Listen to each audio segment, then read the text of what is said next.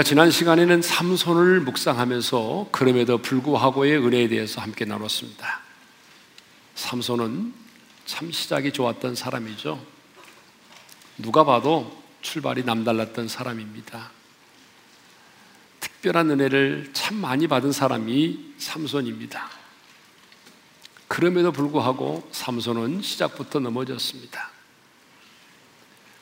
삼손의 인생의 비극은 만나서는 안 될 이방 여인을 만남으로 시작이 됐어요. 이것을 보게 되면 인생의 첫 단추가 얼마나 중요한지를 알 수가 있습니다. 여러분 첫 단추를 잘못 꼬이면요, 끼우면요, 평생 꼬이는 인생을 살 수밖에 없어요. 그러므로 꼬이는 인생을 살지 않으려면 인생의 첫 단추를 잘 끼울 수 있기를 바랍니다. 삼손은 시작만이 아니라 그 죽음의 순간까지 끊임없이 실패하고 넘어지는 삶을 살았습니다. 정욕으로 인하여 넘어지고 뿐만 아니라 유혹 때문에 넘어지고 개인의 복수심 때문에 넘어지고 끊임없이 넘어지면서 실패하는 삶을 살았습니다.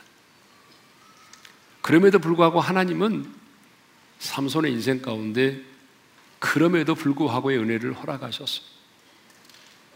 그럼에도 불구하고 생명의 이기 가운데서 삼손을 지켜주셨고, 그럼에도 불구하고 삼손에게 초월적인 힘을 허락해 주셔서 사사로서의 사역을 감당하게 해 주셨고, 그렇게 수없이 넘어졌지만 하나님은 삼손을 포기하지 않으시고 버리지 않으시고 다시 한 번의 기회를 허락해 주셨습니다.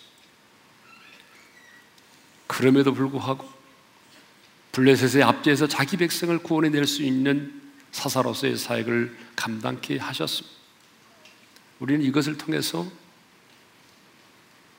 사람은 실패하지만 하나님은 실패하지 않으시는 분이심을 깨닫게 되었던 것이죠. 자, 오늘도 계속해서 삼손의 실패와 넘어짐을 통해서 하나님께서 우리에게 주시는 교훈을 함께 나누려고 합니다.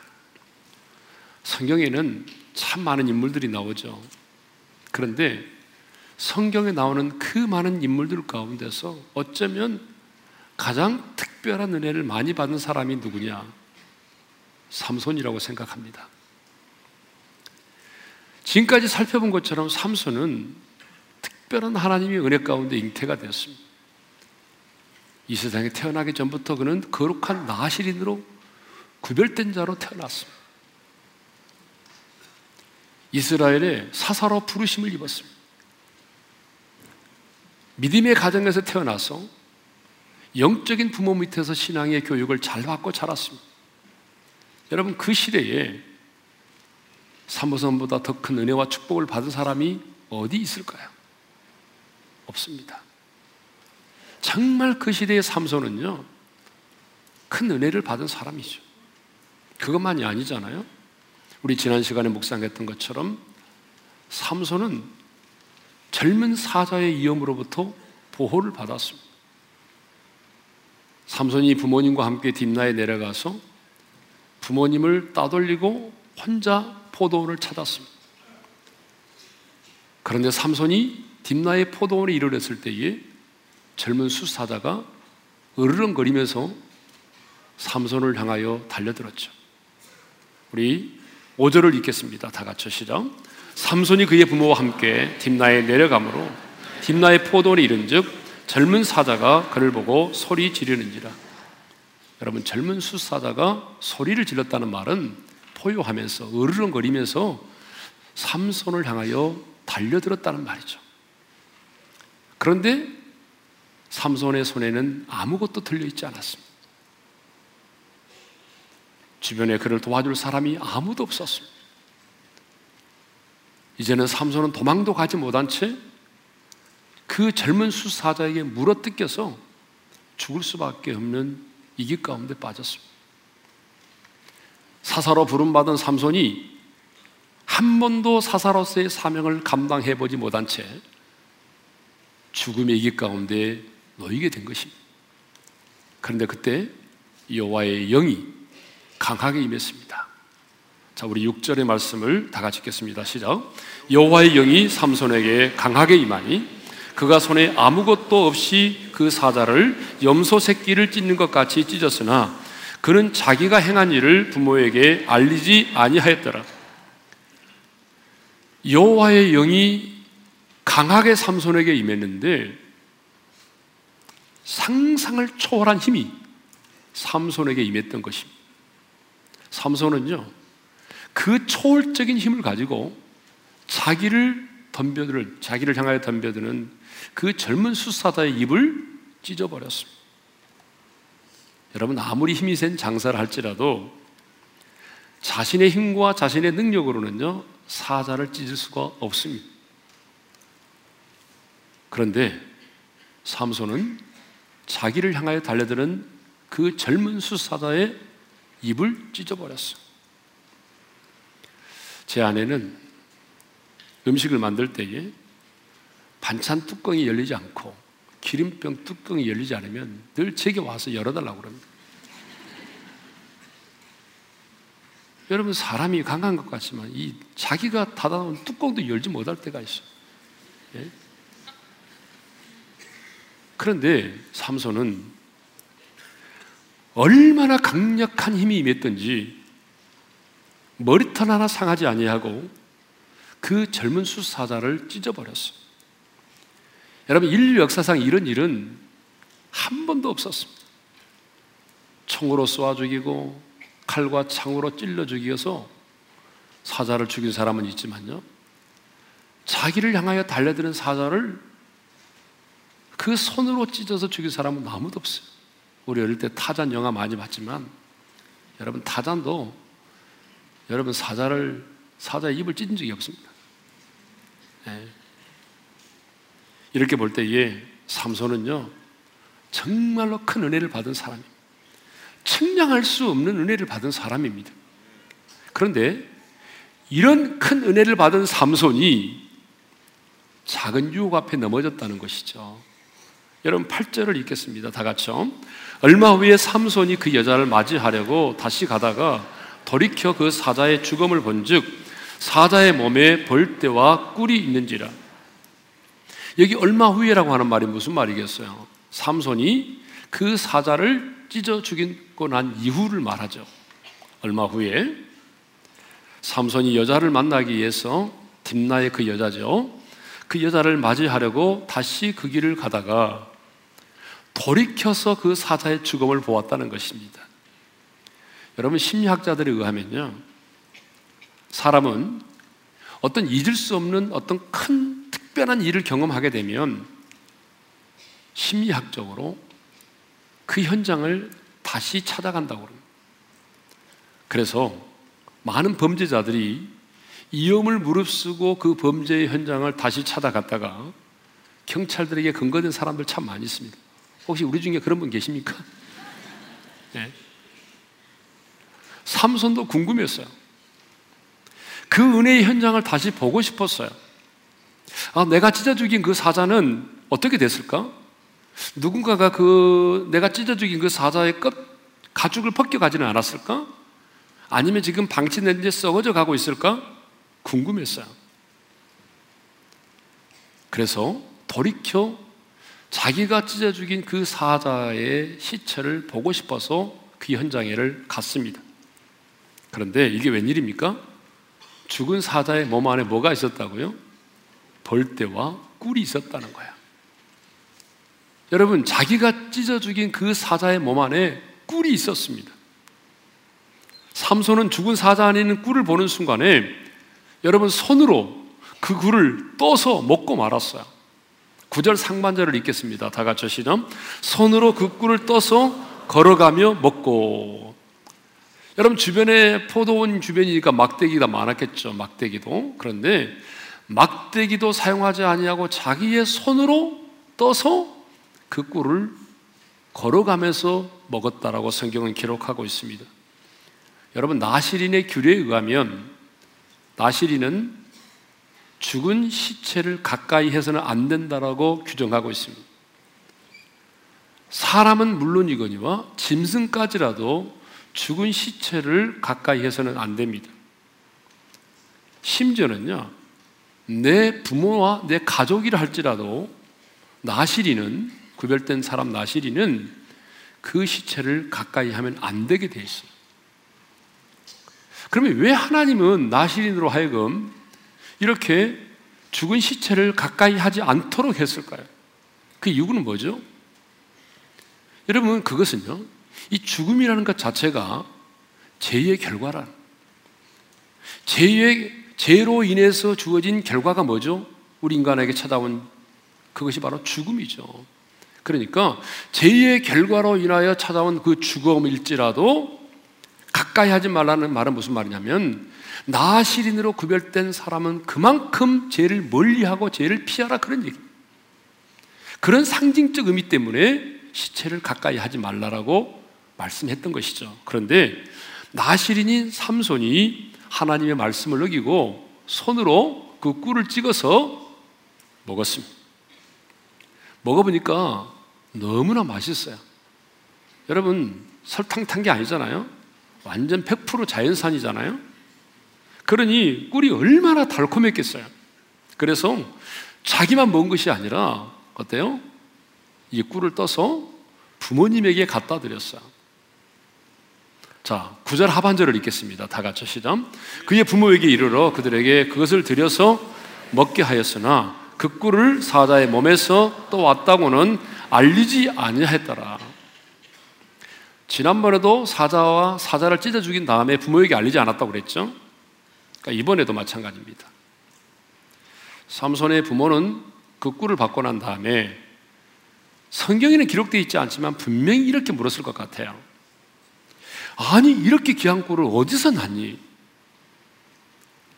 성경에는 기록되어 있지 않지만 삼손이 분명히 삼손이 분명히 이렇게 대답했을 것 같습니다.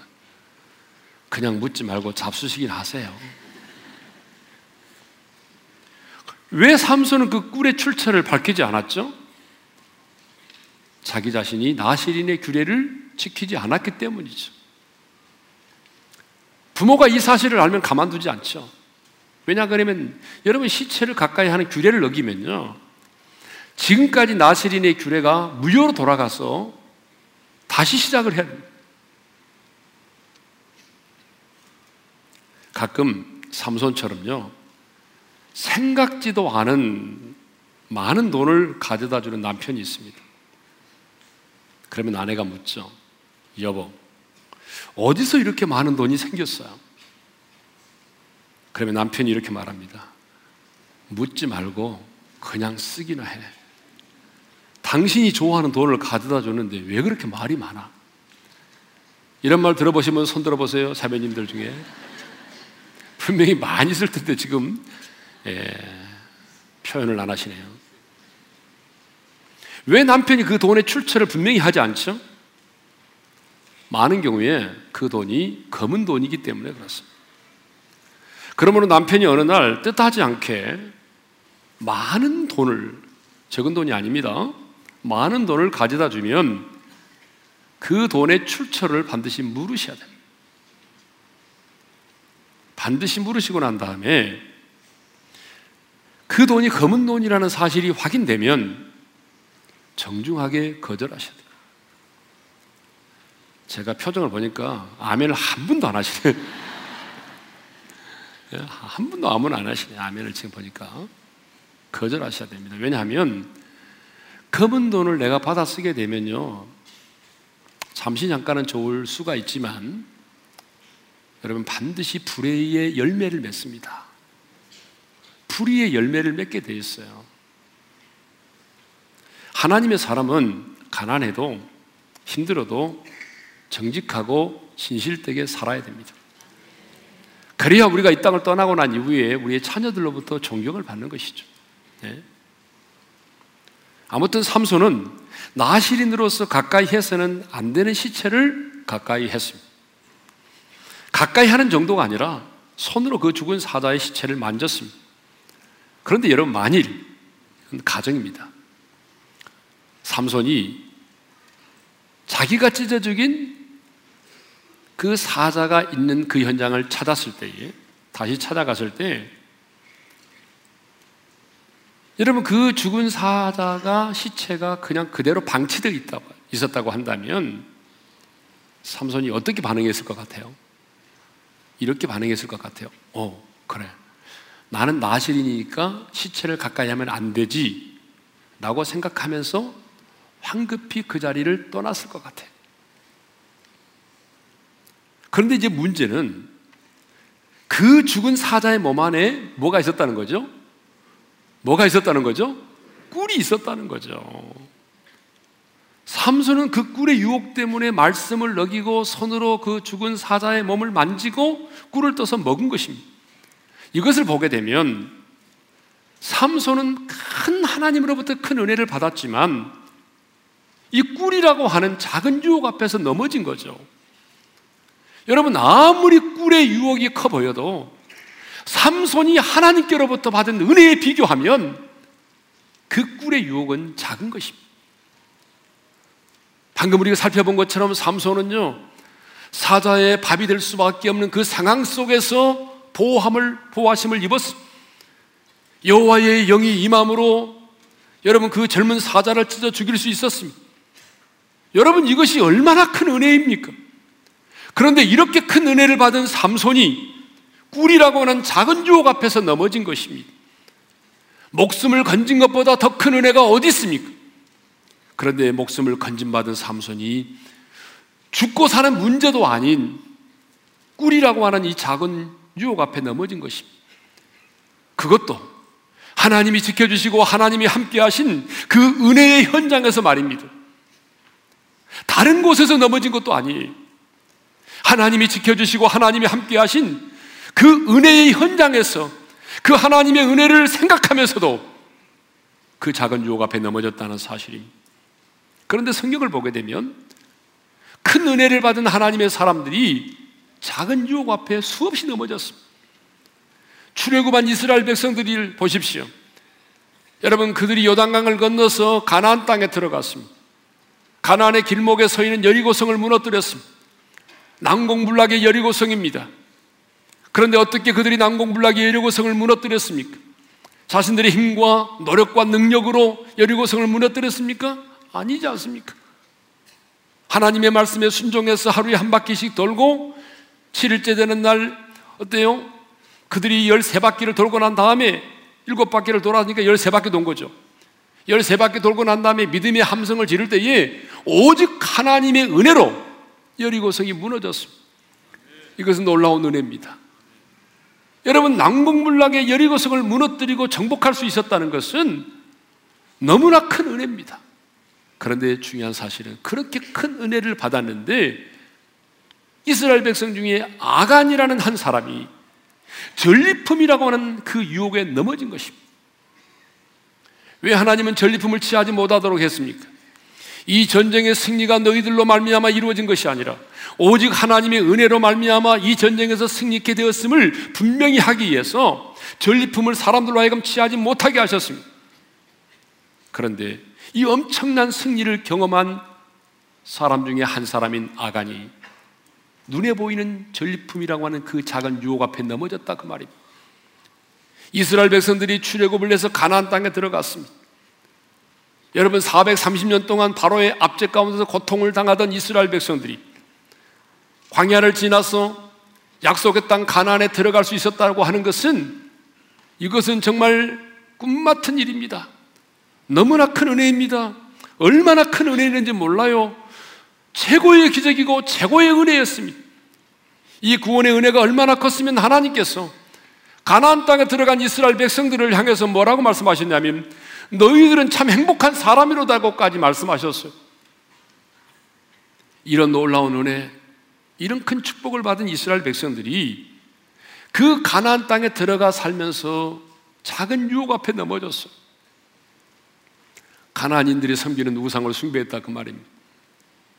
이런 엄청난 은혜를 받아서 가나안 땅에 들어가 가나안의 원주민을 몰아내고 그 약속의 땅에 거하게 살게 된 하나님의 사람들이 가나안 사람들이 섬기는 우상을 숭배하게 되었다는 것입니다.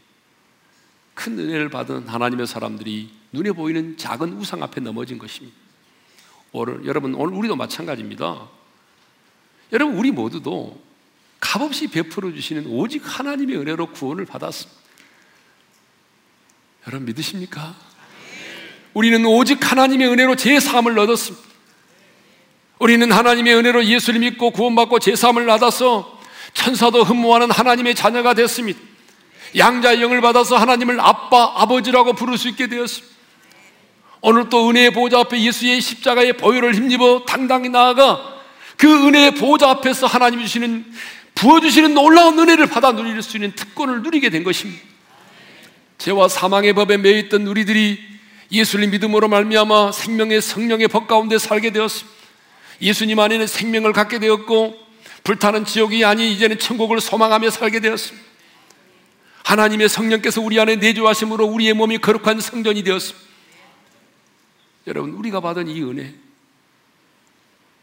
여러분 이보다 더 큰 은혜가 있을까요? 여러분 이보다 더 큰 축복이 어디 있을까요? 이보다 더 큰 기적이 어디 있습니까?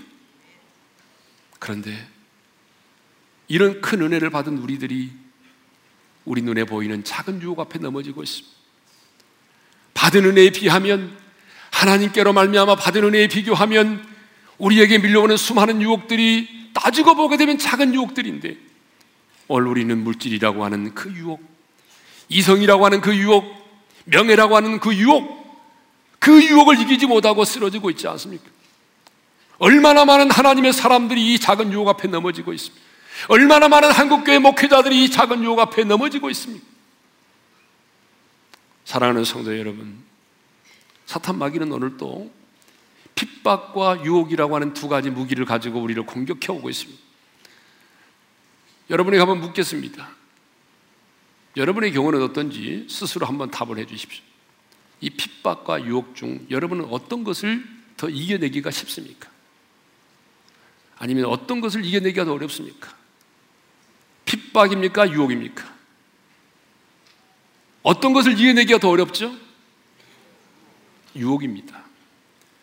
성경을 보게 되면 기독교 역사를 보게 되면 여러분 고난 가운데서는 핍박을 받은 성도들은요 물론 넘어지는 사람이 있지만 그래도 그래도 그 고난 가운데서 믿음을 지켰어요. 어제 제가 인터넷 뉴스를 보니까 우리 예수님이 이 땅에 오신 이후에 지금까지 예수를 믿는 그 믿음 때문에 순교를 당한 사람의 숫자가 약 7천만 명으로 추산을 하고 있다고 그래요.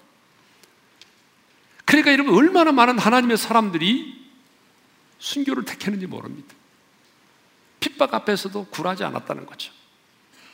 그런데 그보다 더 훨씬 수많은 사람들이 작은 유혹 앞에 넘어지고 있습니다. 다윗도 마찬가지입니다. 그 오랜 세월 동안 사울왕에 의해서 쫓겨다니고 핍박을 받고 박해를 받고 그럴 때 힘들고 어려웠지만 여러분 다윗은 넘어지지 않았어요. 블레셋과의 전투를 할 때 넘어지지 않았어요. 언제 넘어졌죠? 한가하게 옥상을 거닐다가 목욕하는 여인의 아름다움을 보고 그 유혹에 넘어졌어요. 여러분 소아시아 일곱 교회 중에 버가모 교회라고 하는 교회가 있습니다. 이 버가모 교회는 주님으로부터 어떤 칭찬을 받았냐면 순교의 정신으로 핍박을 이겨냈어요. 그래서 주님으로부터 칭찬을 받았죠. 요한계시록 2장 13절 하반절을 읽겠습니다. 시작. 사탄이 사는 곳에서 죽임을 당할 때에도 나를 믿는 믿음을 저버리지 아니하였도다. 이 버가모 교회 성도들이 순교자 정신 핍박을 이겨냈다는 거예요. 그런데 여러분, 순교자의 정신으로 핍박을 이겨냈던 버가모 교회 성도들이 어디서 넘어진지 아십니까? 여러분, 세속의 유혹 앞에 넘어졌어요.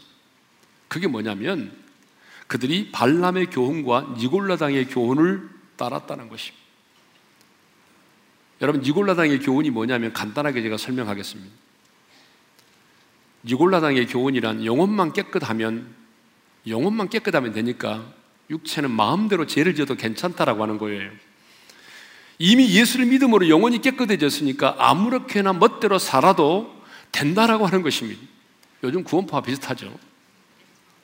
예수를 믿기만 하면 적당히 세상과 타협하며 살아도 여러분 죄가 되지 않는다고 하니 얼마나 매력적입니까? 여러분 그러지 않아요? 우리 죄 때문에 투쟁하느라고 얼마나 힘들어요. 그런데 내가 예수를 믿음으로 말미암아 영혼이 깨끗해졌으니까 그 이후에는 어떤 것도 죄가 되지 않는다고 한다면 여러분 저는 여러분 이 사실이 진리라고 하면 나는 이걸 따르겠어요. 여러분 안 그래요? 이보다 더 매력적인 게 어디 있어요? 그런데 버가모 교회 성도들이 이거, 이 유혹을 이겨내지 못했다는 거예요.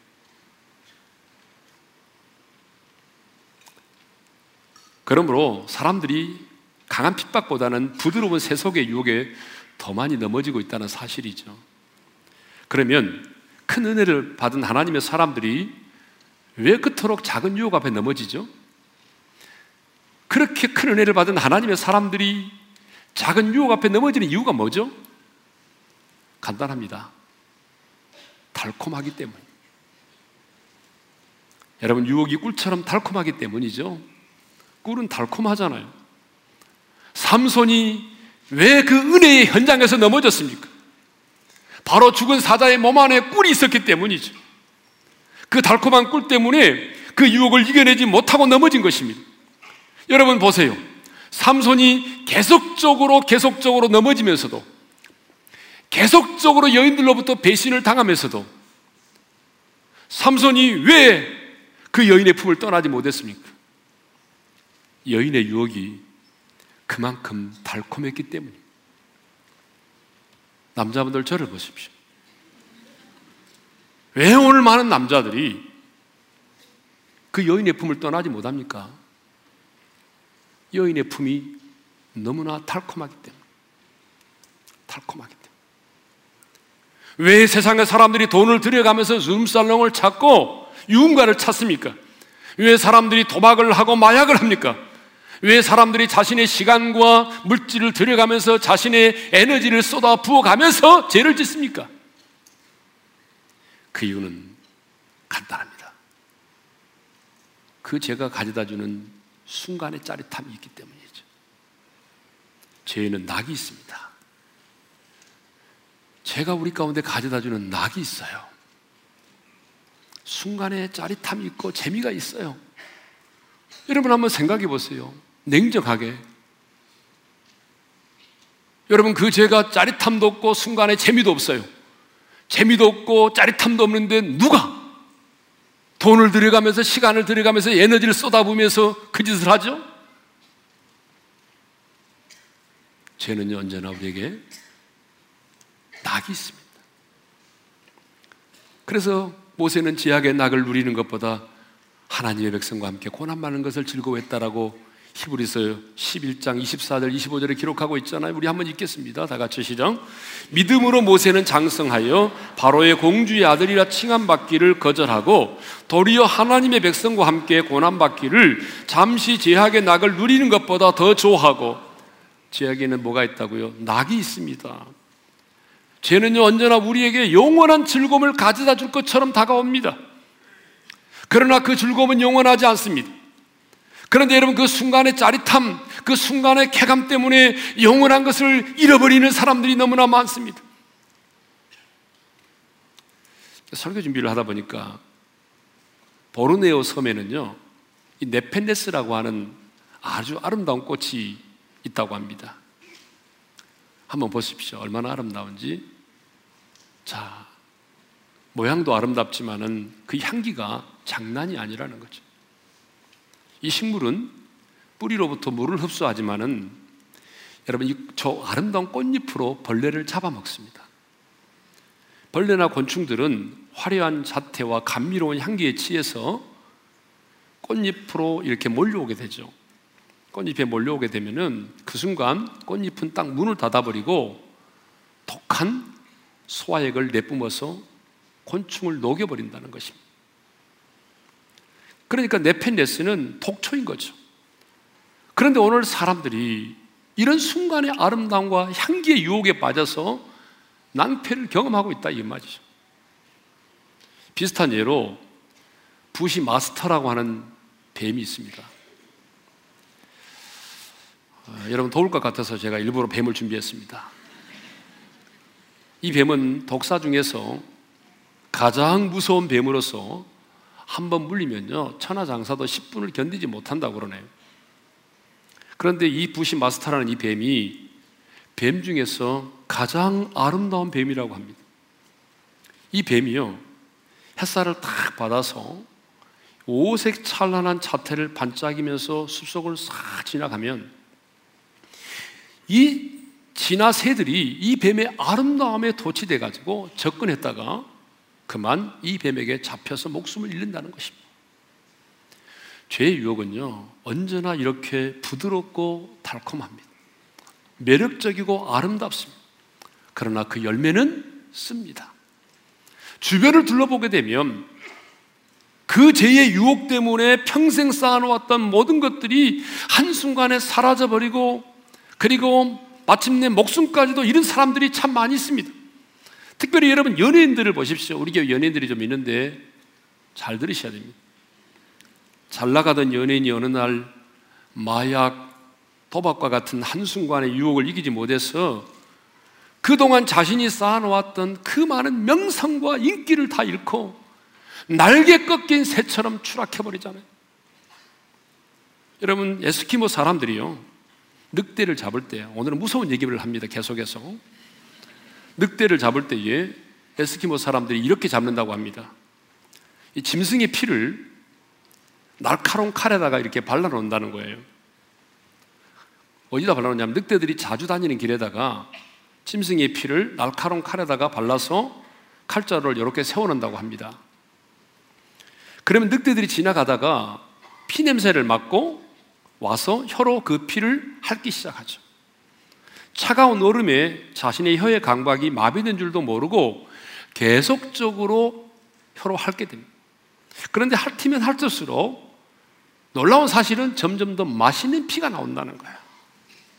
이래도 주무시는 분이 계세요? 이제는 차가운 피가 아니라 따뜻한 피가 나옵니다.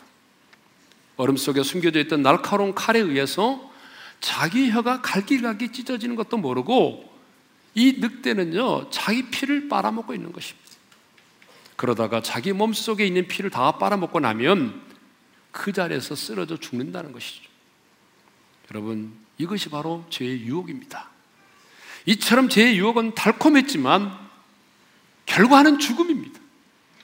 그래서 성경은 죄값은 뭐라고 말하죠? 사망이라고 말하는 것입니다. 그런데 여러분, 이 달콤한 죄의 유혹은 에덴 동산에도 있었다는 사실을 아세요? 죄가 무엇인지조차도 몰랐던 아담과 하와가 살고 있던 에덴 동산에도 여러분 이 달콤한 죄의 유혹이 있었습니다. 먹음직도 하고 보암직도 하고 지혜롭게 할 만큼 탐스러워 보였어요. 믿음의 조상 아브라함에게도 이 달콤한 유혹이 있었습니다. 하나님의 마음에 합한 사람이었던 다윗에게도 여러분 이 달콤한 유혹이 있었습니다. 오늘 이 시대를 살아가는 저와 여러분에게도 이 달콤한 유혹이 있습니다. 물질, 명예, 이생 이런 달콤한 유혹이 우리 앞에 있습니다. 오늘 또 사탄은 우리를 유혹합니다. 근데 어떻게 유혹합니까? 왜 너만 유별나게 그렇게 신앙생활 하려고 해?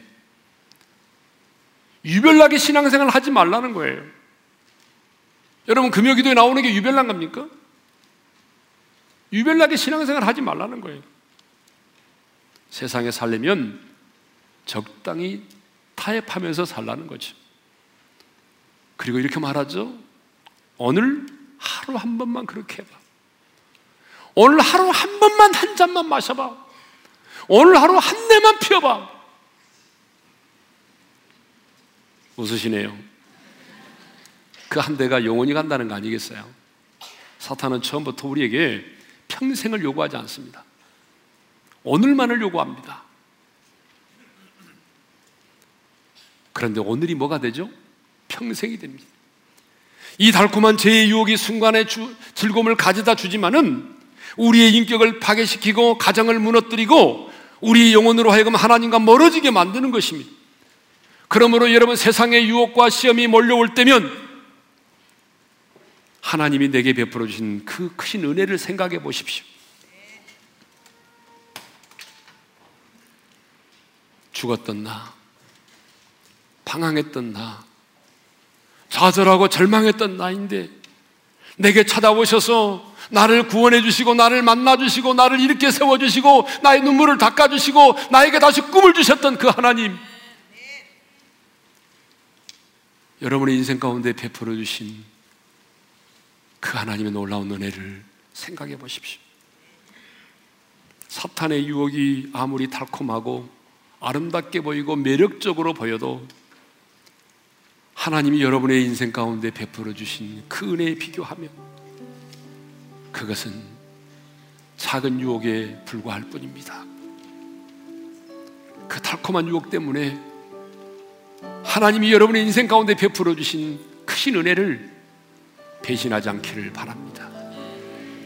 우리 다 같이 일어나서 오늘 이 찬양을 좀 드리면 좋겠습니다. 주의 사랑을, 주의 선하심을, 주의 은혜를 생각해 보라. 여러분 세상에 달콤한 유혹이 몰려올 때마다 여러분 하나님이 여러분의 인생 가운데 베풀어 주신 주님의 사랑과 주님의 선하심과 주님의 은혜를 생각해 보시기를 바랍니다. 우리 다 같이 믿음으로 찬양하며 나가겠습니다. 주의 사랑을 주의 선하심을 주의 은혜를 생각해 보라 하늘보다도 높으신 아버지의 사랑 크고 놀랍네. 아버지 사랑 크고 놀랍네. 내 어찌 사랑. 내 어찌 그 사랑 잊으리 내 어찌 주의 긍휼 잊으리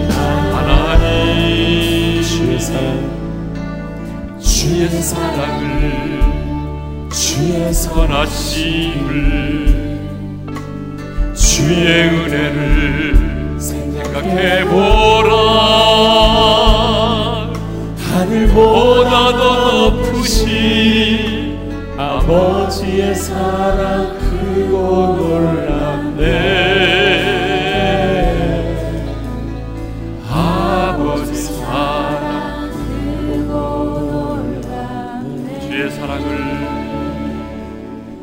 주의 사랑을 주의 선하심 주의 은혜를 주의 은혜를 생각해 보라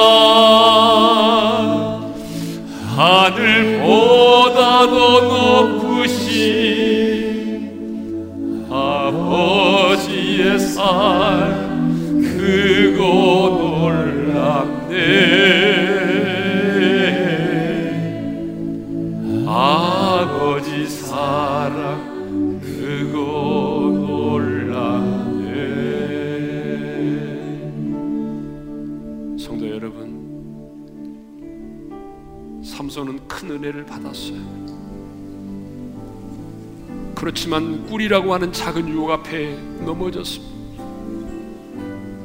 오늘 우리 역시 마찬가지입니다. 우리는 새 언약의 백성으로서 어쩌면 삼손보다 더 큰 은혜를 받은 사람들입니다. 우리는 오직 은혜로 제 삶을 얻었고 오직 우리 은혜로 하나님의 자녀가 됐습니다. 값없이 베풀어 주신 그 하나님의 은혜로 우리가 여기까지 살아올 수 있었습니다.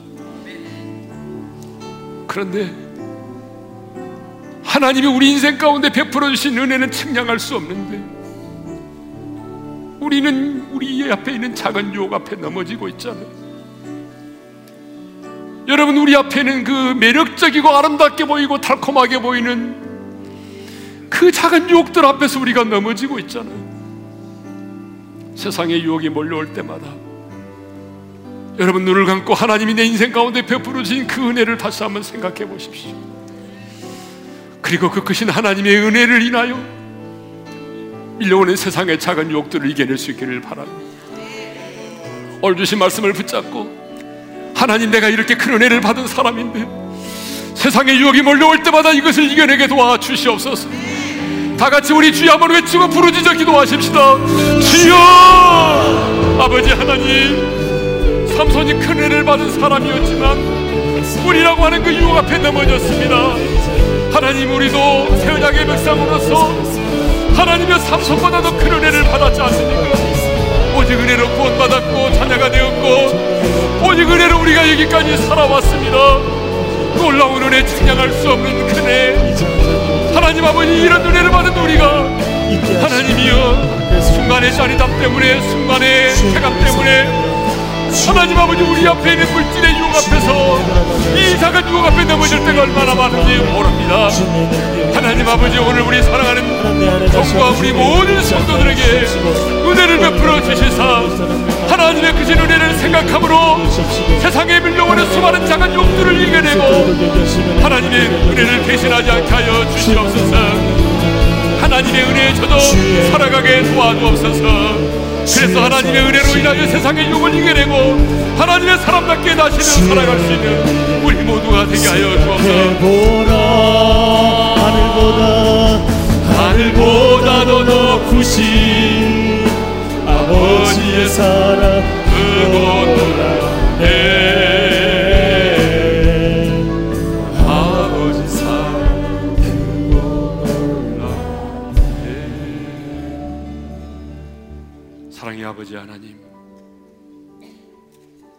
새 언약의 백성으로서 삼성보다 더 큰 은혜를 우리가 받았습니다.